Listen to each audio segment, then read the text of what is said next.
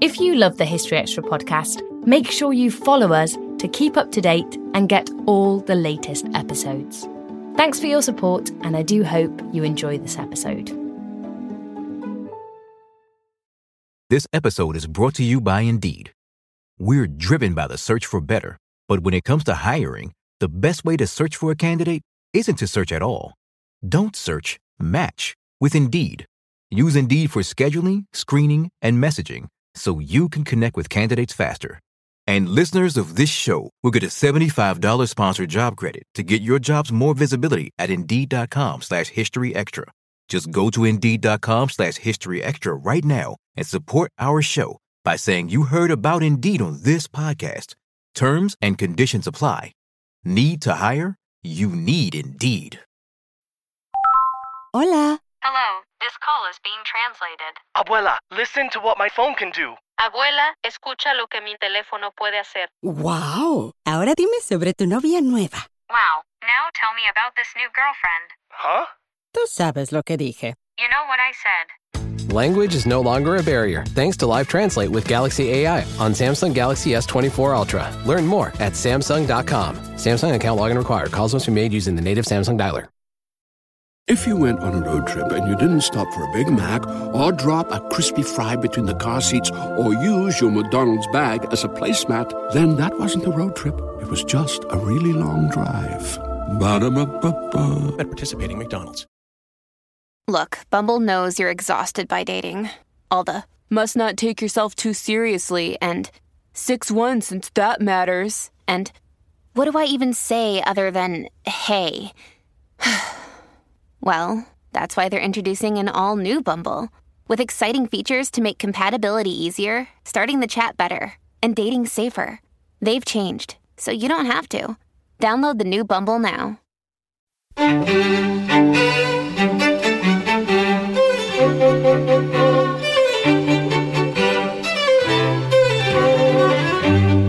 Hello, and welcome to the History Extra podcast from BBC History Magazine, Britain's best selling history magazine.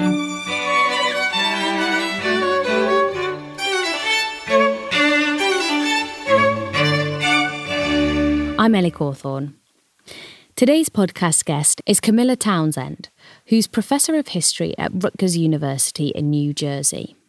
Camilla's book, Fifth Sun A New History of the Aztecs, is among the titles shortlisted for this year's Cundill History Prize, of which History Extra is a media partner. Our World History editor, Matt Elton, caught up with Camilla to find out more about her new take on the Aztec people. Do you think the people that we know today as the Aztecs would recognize the image that we have of them? The people that I know that I have met in the sources would never recognize themselves in the image that we have. Uh, we watch movies like Apocalypto and we think we learn something about Mesoamericans, but if they were to see such things or re- read such things, they would be stunned. Okay? They, they thought of themselves as humble, scrappy people who had sort of fought their way up from the top. They had, you know, been the last to arrive in the valley. Um, they did not think of themselves as cruel, you know, bloodthirsty abusers. They thought of themselves as good rulers, careful rulers, and just rulers, not as sort of impassioned, violent, overwhelming bores. Right? So I, I think uh, it, it, would be we'd be hard put to persuade them that it's that it, we are talking about them when we talk about uh, our view of the Aztecs today. I said there that the people that we know as the Aztecs, because of course there's some discrepancies in how we should refer to the people we're going to be talking about. What terms should we be using and who do they describe? Right. The people that we call the Aztecs never actually used that term. Um, it is appears once in one illustration, um, but it, there's nothing that indicates that uh, they actually ever use that word. In all the ordinary writings that I've read, uh, they call themselves the Mexica, uh, spelled M E X ICA, you know, hence our word for Mexico. Um, and they sometimes called themselves the Nahuas, meaning people who spoke Nahuatl, uh, the language uh, that was common in the area, and they shared that language with most of their neighbors. But they didn't use the word Aztecs, and when we use it, it's a bit confusing. It was invented by scholars later as a term to talk about those people, but it isn't always clear. Are we just talking about the tribe that conquered others, uh, the ones that lived on the island in the in the lake in the center of the Great Valley, or are we talking about everybody who lived in central Mexico at the time, or even uh, even wider than that, people up and down Mesoamerica? Uh, so I try to avoid it, although I'm I'm a fine one to talk because I did put it in my in the title of my recent book. But that's because it's a word that everybody knows and everybody understands. So uh, if if I were to talk right away about the Nahuas or the Mexica, no one would know what the heck I was saying. Right. Um, your book tells the story of hundreds of years of history through the lives of individuals. Um, why did you decide to take that approach, and which sources did you use in order to do so? Right. This book is different from other books about the Aztecs because I use the histories that they wrote in their own language for their own children and grandchildren uh, in the 1500s. Uh, they had learned the Roman alphabet from the friars, the Spanish friars, and they used it mostly for what the Spanish friars wanted them to use it for to study the Bible and to write the, the codices that we've all seen little pictures of in our textbooks. But they also took it home and said to their fathers and grandfathers, it was was mostly the men in their family, you know, tell us the histories that you used to tell. And then they would transcribe these, write these down. And not much has been done with them because they are hard to understand at first. You know, they weren't written for Spaniards, so they weren't written with Western concerns in mind. So when you first read just one, you think, what does that mean? Once you've read dozens and dozens, though, um, you, you begin to see what they're doing, the patterns, the way they're they're talking about history. Um, so those so those were the sources that I that I used. In doing that, I was able to piece together a version of their history that they would have been comfortable with, rather than the one that we're more used to that the Spanish friars tell. But if I had left it just at that, it would have been somewhat alienating to outsiders, to the to the modern people that I'm now writing for. Because if we talk about, you know, the war between the Azcapotzalco or, the, or a certain lineage in Azcapotzalco and a certain lineage in Tenochtitlan, modern Western people's eyes are going to glaze over. We don't know what this is. So I try to put it in terms of individual people and individual families within that situation to kind of give us something to hang on to as we make our way through uh, the Mexica version of their history. Okay. Some people would say uh, it's dangerous uh, in the sense that we don't really know those individuals, but I try to be very cautious and only present what we think we do know. And then beyond that, offer the reader the context and show what they were probably thinking or probably doing. In some ways, it's what we do whenever we write history, even when we're writing about great white men in the United States or England. And who are the key peoples and people in the earliest days of the story that you sketch out in your book? It is difficult to come up with a panoply of, of, varied characters. The people that we know most about, that figure most prominently in the sources, are the royal family, the royal family of Tenochtitlan, the capital city. Uh, so several of the kings appear and some of their sisters and daughters. But there is one enslaved young woman whom we know quite a bit about. Her name is or was uh, Malinche in, in, in, Spanish, Malintzin in Nahuatl. Uh, she had been uh, taken prisoner by the Mayas and enslaved, and then they gave her to Cortez when they when they lost a battle, uh, Hernando Cortez she then became the translator uh, because she spoke Maya and Nahuatl and rapidly learned Spanish she's famous or became famous to the Spaniards, so they wrote quite a bit about her. And then later she married a Spaniard, so her children entered the Spanish world, and through them we also have some sources. So with this story, I am able to include uh, one true commoner. Okay, others who are commoners appear, uh, but she's the one that we know most about. You mentioned the capital city there, which I think is quite famous to a lot of our listeners. Um, when did that first emerge, and what would we have seen if we could walk down its streets somehow? Tenochtitlan by the time the Spaniards got there, was an extraordinary metropolis. Um, they describe it in wonder. Uh, drawings that people who lived there later presented show it to have been a place of wonder. And of course, now we have computer generated versions of the city based on those archaeological findings and those drawings. The whole thing, in fact, uh, is completely buried under modern Mexico City. So I can't suggest that you go and see for yourself like I can for certain other uh, Mexican ruins. Okay, um, but still, uh, we have we have the the buried temple precinct, and we have these drawings and these computer generated images. It had taken about a hundred years to build. That is, the the the Mexica had only been working on building that city uh, from the early 1400s. As a result, it was carefully planned. It had grown uh, to contain tens of thousands of people over the course of just a hundred years. So they had carefully laid out grid streets um, and carefully cleared courtyards, etc. Quite different from the ancient cities of Europe, which kind of developed in an ad hoc, sprawling way. Right? Uh, so it actually really stunned uh, the Europeans who arrived for that reason. They weren't used to seeing ancient cities that had been carefully planned. In the very center downtown area, there were two massive, bright colored pyramids that were their greatest temples, and around them, the neighborhood of the royal family and the elite. Beyond that, surrounding that, uh, there were many local neighborhoods uh, that were sort of a combination of, of a political ward and a parish. They were both you know, they both worshiped together, but also organized politically uh, together. They paid their taxes uh, according to these little neighborhood wards, etc. They participated in cleaning the temple that way, etc. It was very beautiful because on the top of each roof, whether it was a, the roof of a nobleman's house or an ordinary person's house, uh, was a garden, partly for food, but partly also flowers.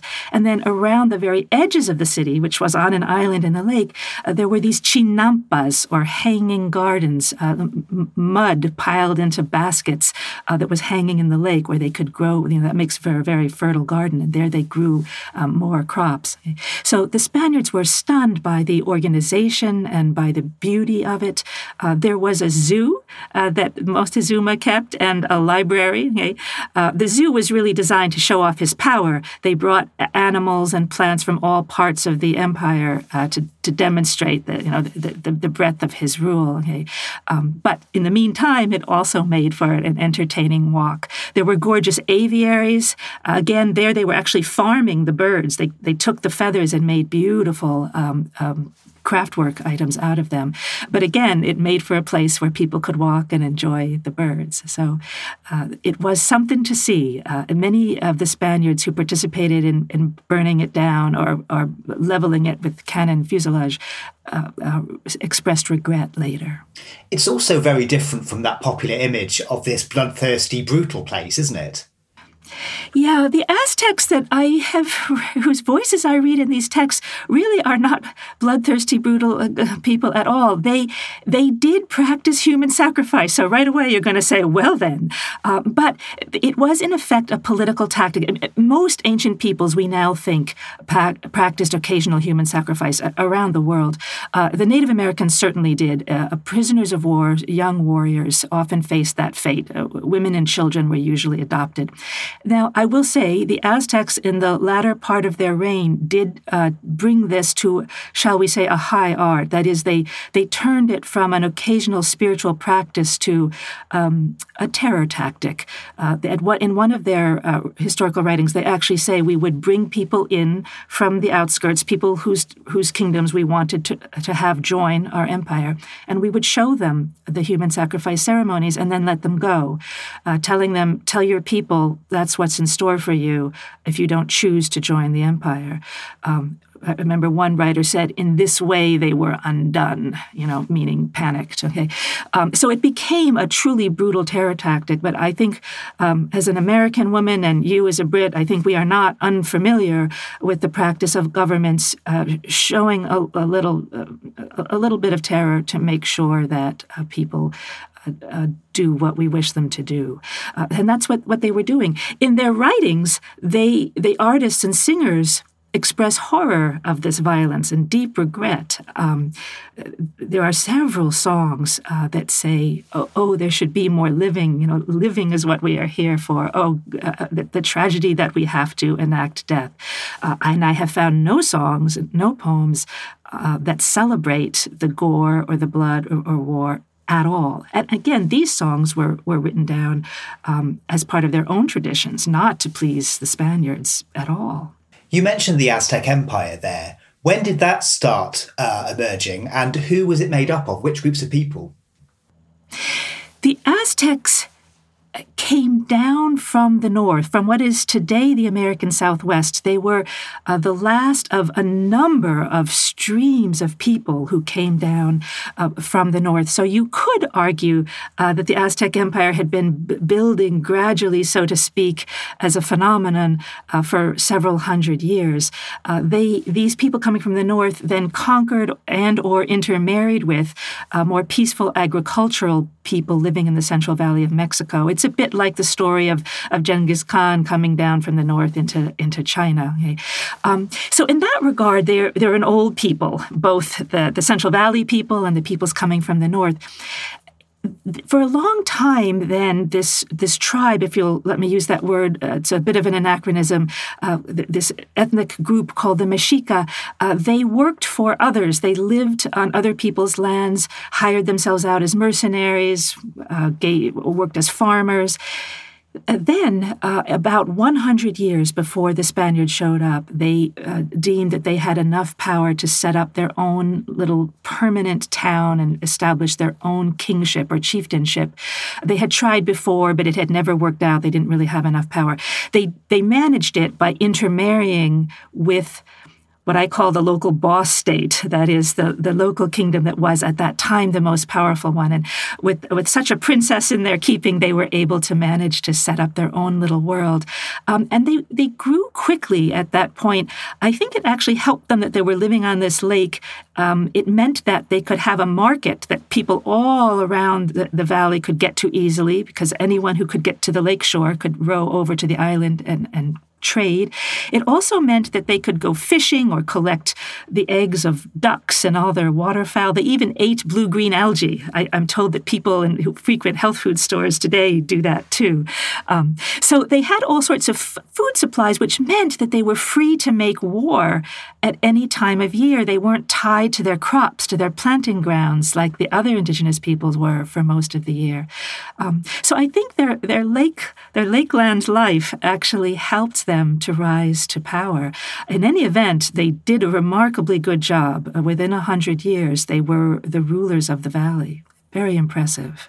Was the period before the arrival of the Spanish marked by shifting political allegiances and loyalties? Uh, yes, that is, they certainly had their own history, and I mean changing history. I don't mean a sort of timeless past in which they had always, you know, behaved in a certain way. Um, it's it's very clear that they, um, as they conquered more territory, they then became more defensive of that position um, and became more brutally coercive over other neighbors. They were able to do this because they were so effective at solidifying um, power in the Central Valley by bringing other local altepetls or tribes, communities, to their central governing table. Um, the the other thing that they were particularly good at uh, as they kind of uh, strengthened their, uh, you know, uh, solidified their power there in that latter period uh, was keeping the various lineages uh, that were part of this extensive royal family at peace, which is not always easy. we tend to forget that polygamy as pleasurable as it may be for the, the leading man, uh, does bring certain problems with it, uh, namely uh, too many heirs, kind of the, the opposite of the problems that, that sometimes plagued uh, the British royal family in the, in the deep past, okay, when you only had one wife. So with, with too many wives, so to speak, and too many heirs, um, sometimes uh, Mesoamerican peoples, like other ancient peoples, uh, were found themselves frequently at war as different bands of brothers fought others the Mexica seem to have been, or their royal family, particularly adept at, at calming those waters. They would uh, agree ahead of time, a certain prince, say, would agree that I shall rule now, but my son will not. Instead, his daughter, my granddaughter, will marry your son, uh, who will rule. But I will be satisfied because this means that my great grandson, you know, will, will be the ruler. So they would braid the, the families back and forth that way by arranging these cousin marriages. Um, and in, in so doing, uh, they managed to avoid uh, fighting amongst themselves, which meant that they had dozens of powerful princes and generals working together most of the time. Still to come on the History Extra podcast. It's a politicized culturalist movement, um, and certainly among the many things uh, that such such activists, such people are doing, is is reading, rereading their own history in their own languages.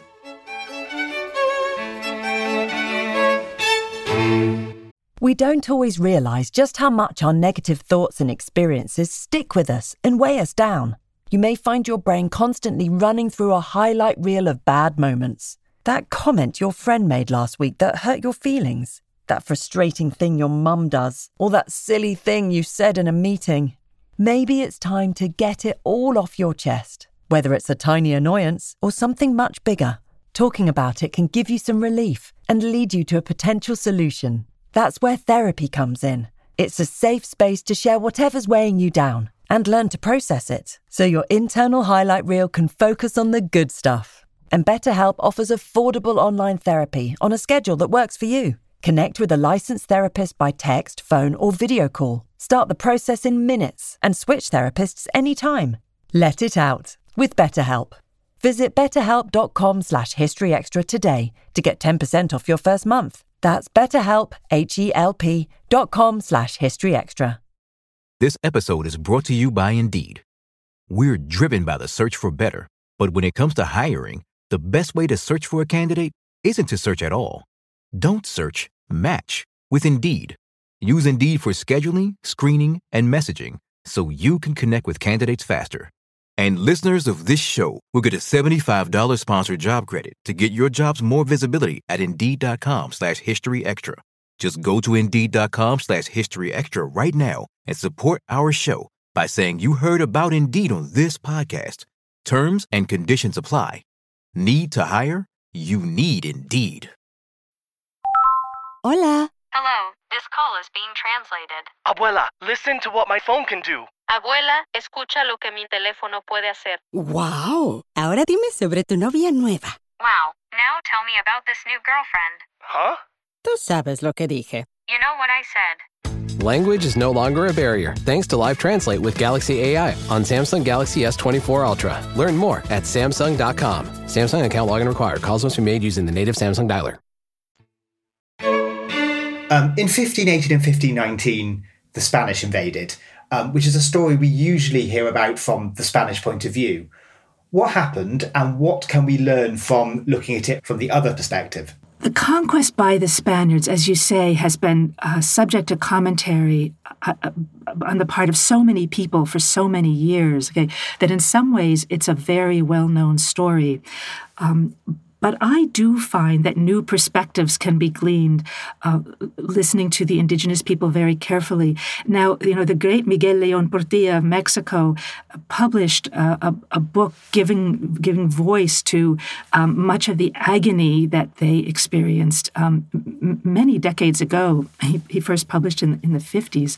Um, but now, we are able to move past these sort of laments uh, that were offered to the Spaniards and written down, um, and and and move instead to very detailed and specific accounts uh, that were written by people who were involved, um, and we learn, I think, a couple of things.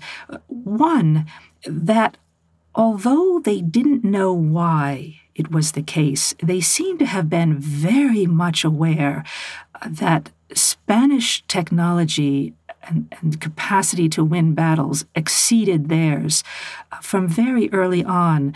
Uh, in, in fact, we now know uh, that that sort of thing is a function of the number of centuries or millennia that your people have been sedentary. The longer you've been sedentary farmers, uh, the vaster your panoply of technological inventions and the greater your population, et cetera.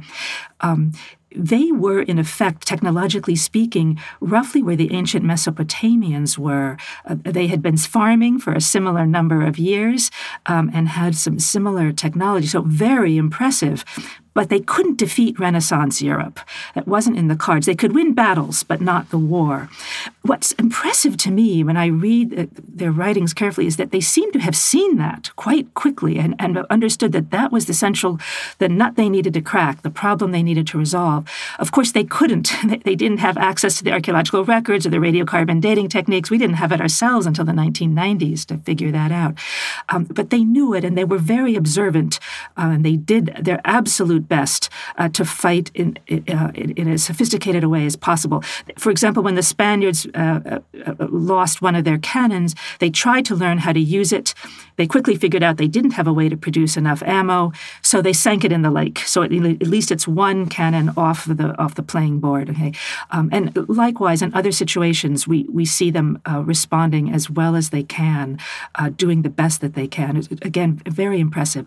The other thing that we learn from these indigenous sources is that many people, understandably, were panicked and turned on each other. That happens in all such situations. When you look around world history, people who are, who are trapped and panicked do turn on those closest to them. So the great Cuauhtemoc, the leader who took over after Moctezuma, uh, famous in Mexico and, and some other people too as the, as the great hero who, who never gave up, he turns out to have been quite quite a bad man in the sense that although yes he fought to the last man sort of so to speak against the Spaniards um, he he also uh, used this as an this terrible moment as an opportunity to get rid of his political rivals, uh, quite brutally. Um, Montezuma's sons were almost all killed by him or at his orders, because he Cuauhtemoc figured once we, once they did finally eject the Spaniards, as he hoped they would do, uh, that he, he, wanted to make sure he remained in power and that no other heir from some other wife um, would would still be standing. So we get a much more human and complete picture of what was going on. It, it, it, reminds me sometimes of Game of Thrones in the same way, obviously, that European history does. I don't mean to vilify them, but uh, they, they, were real people going through real events and making real decisions um, during all of these, these happenings. That's an interesting point about not vilifying them because something that comes through your book is that in the past there's been a tendency to be quite moralistic and judgmental about the Aztecs in a way that's not that helpful historically speaking. Yes, I think we have often we Westerners, uh, what I mean, have often used the Aztecs sort of as a morality tale, an example of what human beings can devolve to, or you know, the, the, the worst of us is is exemplified uh, by by by being Aztec. Um, it's still presented that way in history textbooks, at least in the United States. When I open the typical high school textbook, I, I am told every indigenous person in Mexico quickly flocked to join the Spaniards because they all hated and loathed these inherently deeply evil people who practiced human sacrifice.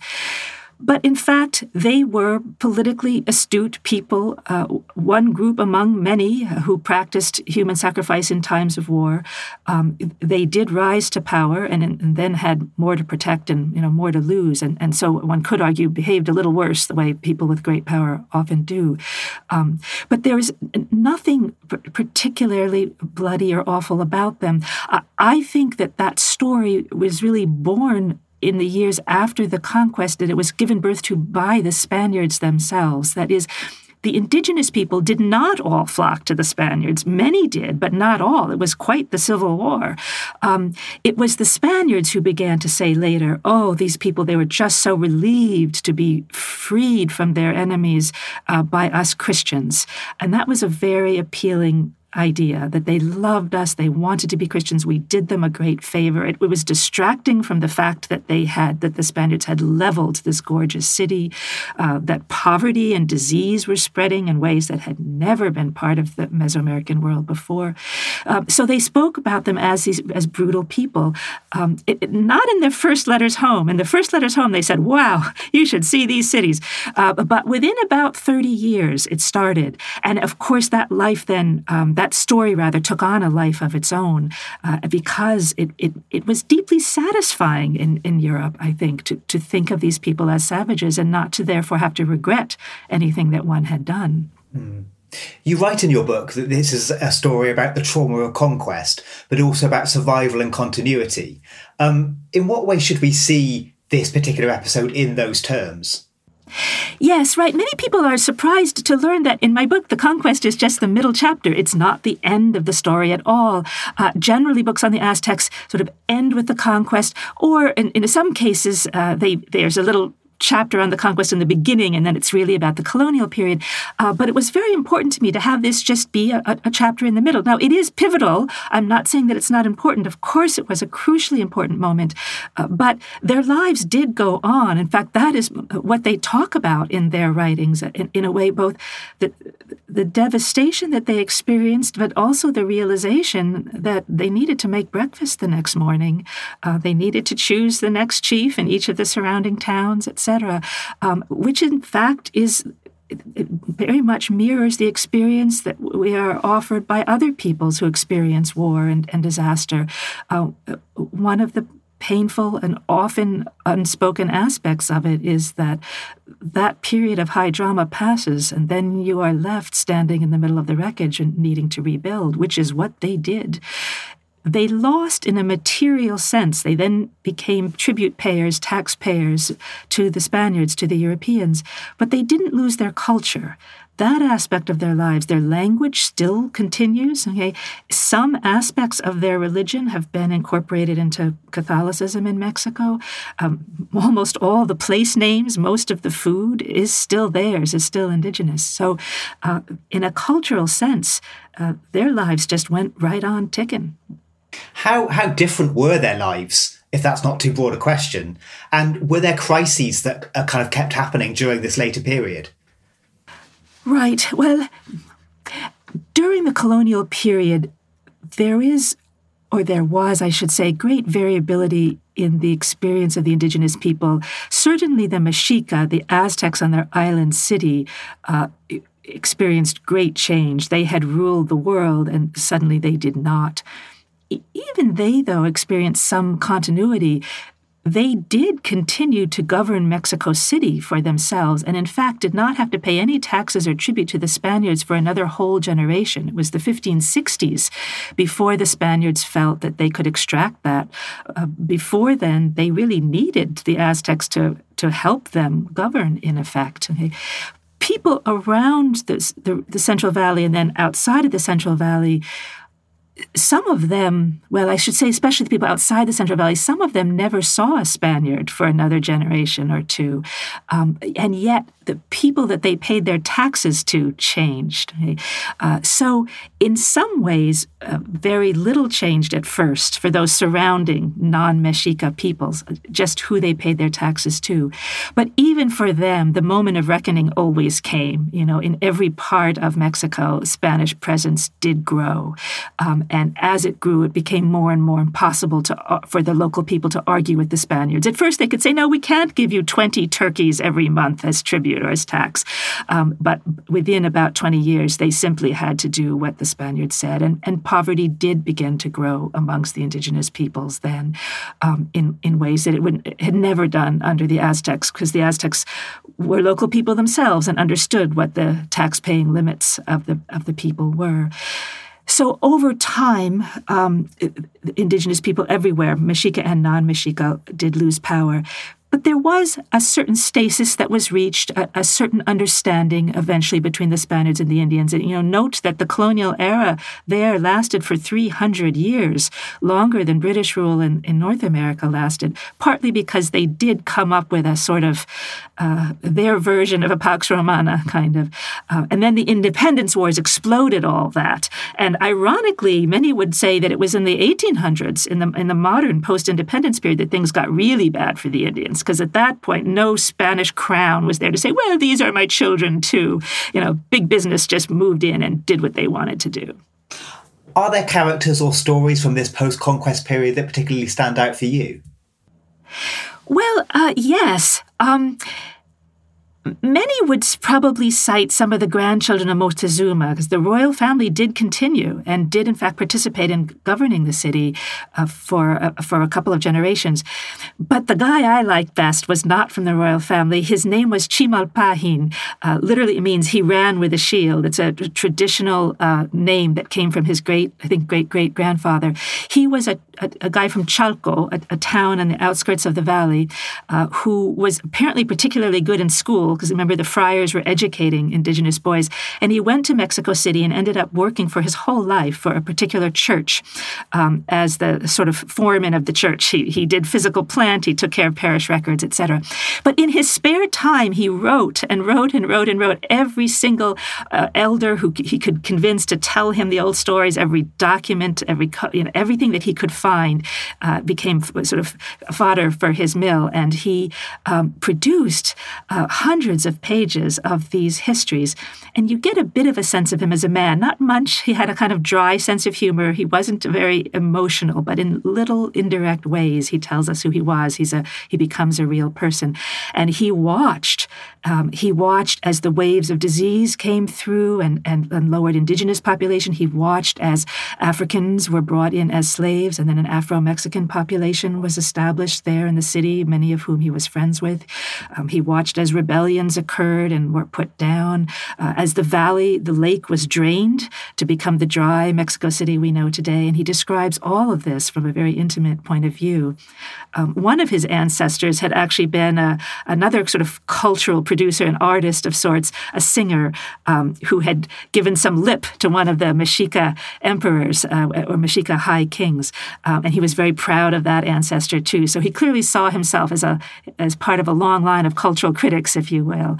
Um, and and I like that that family tradition continued. And there was a concerted effort into the 17th century to to write down this history and to record it for future generations, wasn't there?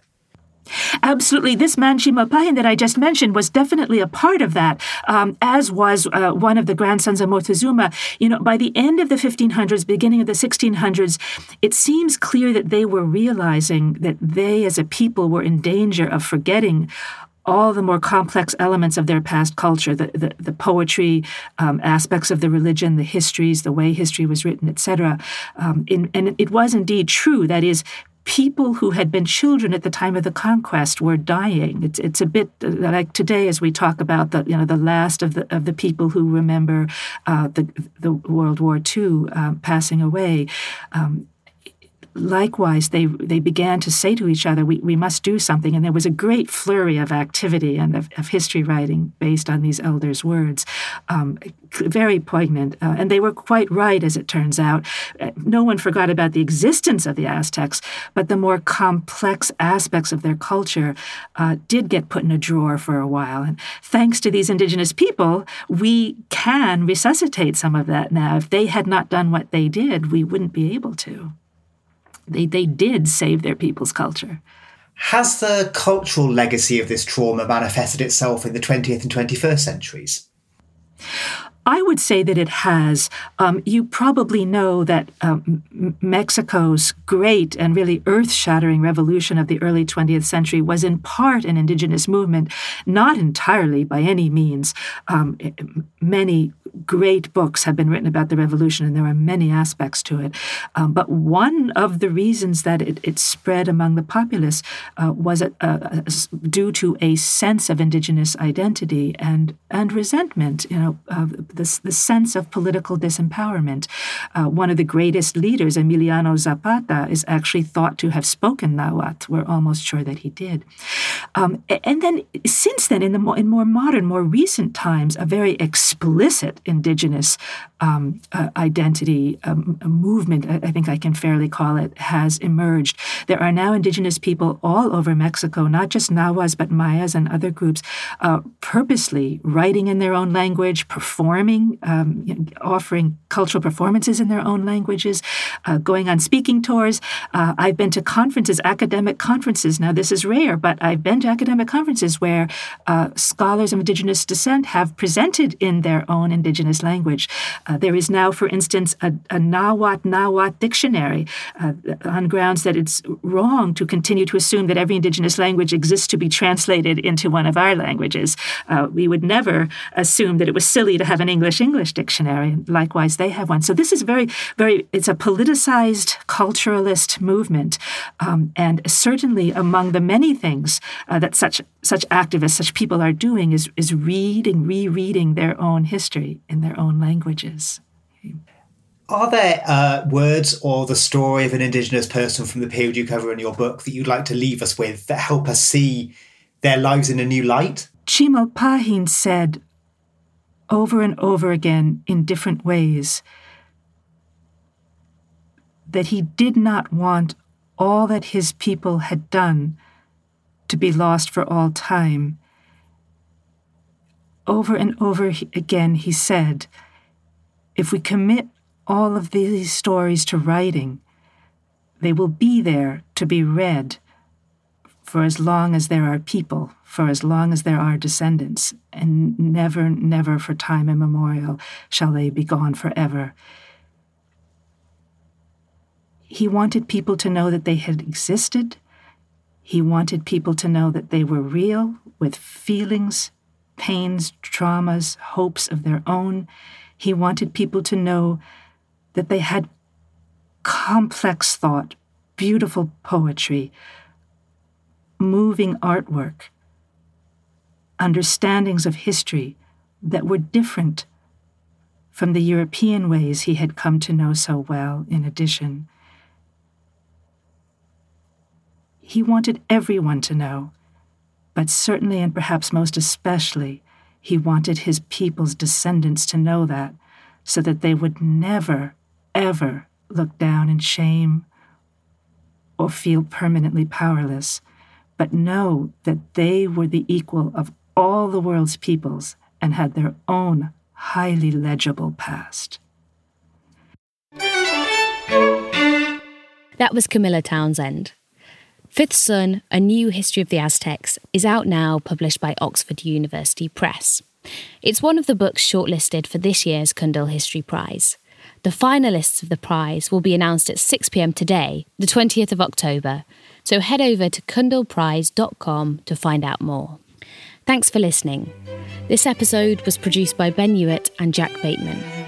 Join us tomorrow when I'll be speaking to Stella Dadzie about enslaved women in the West Indies.